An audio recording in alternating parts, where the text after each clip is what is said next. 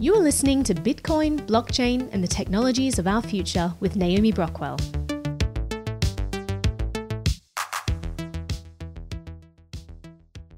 What have I got here? An ordinary cable for charging my device? A dongle for connecting to Ethernet? A nice innocent looking thumb drive?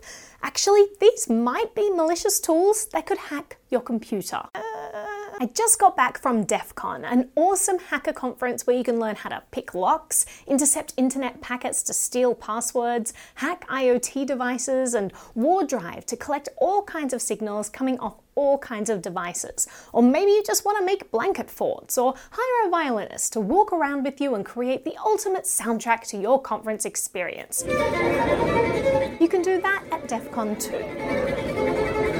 One of the things that I dove into at this year's conference was tools that look like everyday devices but actually hide something more sinister. You may have something like this or something like this laying around and not really realize that it might actually be a nefarious computer itself. Darren Kitchen is the founder of Hak5, a company that makes all kinds of awesome gear to help people understand their own digital vulnerabilities. They are quite scary if you're not familiar with cybersecurity. In this video, we'll explore 10 hacking tools that they offer that you need to know about. We'll also look at how to tell if a piece of hardware can be trusted, and we'll teach you how to protect yourself. Just a reminder that Hak5 didn't sponsor this episode. We actually don't do show sponsors. We thought that this was just really interesting equipment that people should be aware of so that they can better protect themselves in the digital world. Let's get started with the famous USB rubber ducky. You may recognize it from various TV shows and movies. A rubber ducky keystroke injection attack platform disguised as a thumb drive. Well, it looks to you and I like a flash drive. To a computer, it looks like a keyboard. And Computers inherently trust keyboards. You can plug this into the computer and it'll execute keystrokes that you can pre-program. It would bypass all standard countermeasures by emulating a plug-in keyboard. It's a great reason to not go plugging random thumb drives into your computer because they could be executing all kinds of malicious code. Next, the OMG cable. Lightning connection on one end that you'd plug into your iPhone and USB on the other. It looks and feels just like one that you may have, uh, but it's malicious. While to the eye, it's indistinguishable indistinguishable from a normal cable. The big difference, of course, is that this one has a computer inside of it with a Wi Fi access point that you can control from your phone or anywhere in the world and do malicious things with the computer that it's attached to. You can connect to them from your phone or laptop. You can use that to trigger payloads. Eep. Number three, the LAN Turtle. A simple USB Ethernet adapter that happens to have a little computer inside that provides an attacker with remote access into this device and thus remote access into your network. An attacker can plant this on a computer and have persistent remote access into that machine and also watch all of the data that's going in between and maybe even tweak some of the data. So it's like, oh, the computer's trying to go to this website. Well, let's send them to that website instead. Number four, we have the adorable Bash Bunny. This right here does similar USB attacks to the USB rubber ducky, except way more advanced. It does multi-vector. So this can actually enumerate on the computer as not only a keyboard, but also storage, serial, and Ethernet for Windows and Mac. So you can do attacks that are what we call bring your own network. The idea is I can carry multiple payloads on this. I can flip the switch right before I go up to my target, plug it in, it'll execute keystrokes, it'll show up as a network device. The computer is going to trust the network and say, oh great, can I get on your network? A network of two, just the computer and this, and then you can perform a bunch of network attacks. And it's actually a quad-core Linux machine in here that also has geofencing with Bluetooth, so you can set it up so that you can trigger it remotely. You can do what's called exfiltration, which is a very fancy term for really an involuntary backup, you might want to call it. It's important to back up your data, and a hacker might for you. for you. That's very kind. So with this device, there's numerous techniques to get information out of the computer and then save it to the SD card. Number five, the Key Croc. This is a very smart keylogger. So unlike a normal keylogger that you just plug in line between the computer and the keyboard, that's just going to record keystrokes. This will do that, but it will also stream them on the internet to your own server and allow you to inject your own keystrokes. So you can remotely control the computer from afar injecting keystrokes at will. This is just a discrete little adapter that can plug in behind the computer. Number six. It's called the Screen Crab, and it gets screen grabs. It's got HDMI in and HDMI out.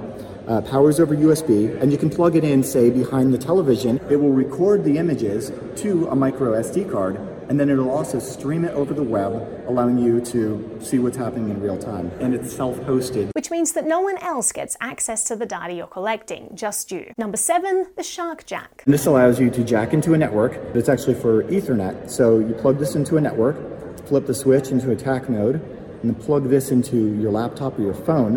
And what will happen is this will boot up. It's a little Linux box with a bunch of pen testing tools, and it will automatically do reconnaissance on the network. You can see what's happening live and get live actionable reports. There are Ethernet jacks all over the conference center and the hotels uh, that are unattended, and it would take just moments to take one of these, flip the switch, the battery powered one makes it even easier, plug it into the network, and the light will change color depending on what you've programmed it to do, what kind of actions. Remember, all of these tools are double edged swords that can also be used to help people troubleshoot problems. They could just give it to unskilled people and say, hey, just plug these in, and if the light turns red, mark down where that was and we'll remediate. Finally, we have two high powered tools that you're not going to mistakenly plug in, but your computer might mistakenly connect to them via Wi Fi. Number eight is the Wi Fi Pineapple. The Wi Fi Pineapple is a rogue access point.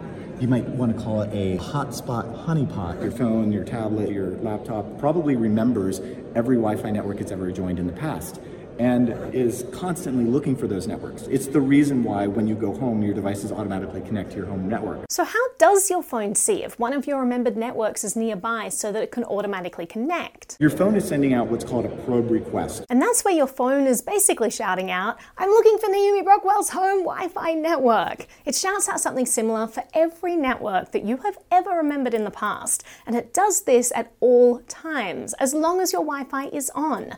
What the Wi Fi Pineapple does is it listens for all of these names of networks and then spoofs them. It would respond back and say, Oh, yeah, that, that's me. Mm-hmm. That's me. You should connect to me. I'm that network. And your phone will then automatically connect to the Wi Fi Pineapple. When clients' devices connect to the Wi Fi Pineapple, and it'll provide them with internet access, you as the operator get to what we call a man in the middle attack. You get to see what's going on in between, and you can manipulate the traffic you can also use this to perform a lot of Wi-Fi attacks where you can kick devices off networks and there's a lot of modules that allow you to inspect the data and see what's going on with what websites people are visiting.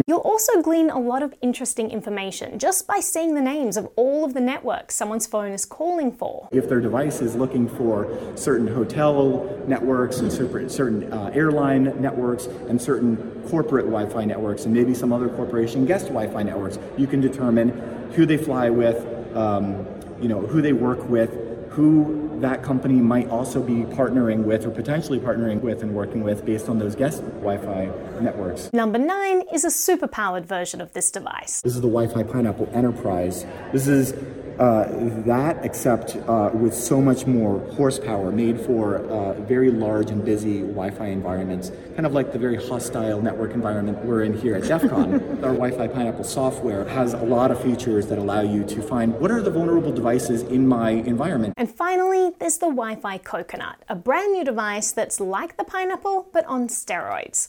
Wi Fi uses the 2.4 GHz and 5 GHz frequencies, but there aren't just two channels to monitor for Wi Fi signals. There are 14 2.4 GHz channels. A normal radio can only listen to one channel at a time. It would listen on channel 1, and then it would hop over to channel 2 and listen on that. And while it's on each channel listening, it's ignoring 13 other channels. So you're never able to get an entire big picture of all of the channels in the 2.4 gigahertz spectrum simultaneously. The Wi-Fi Coconut monitors all of the 2.4 gigahertz channels. This is constantly listening to all of them. Channels 1 through 11 are used in the United States.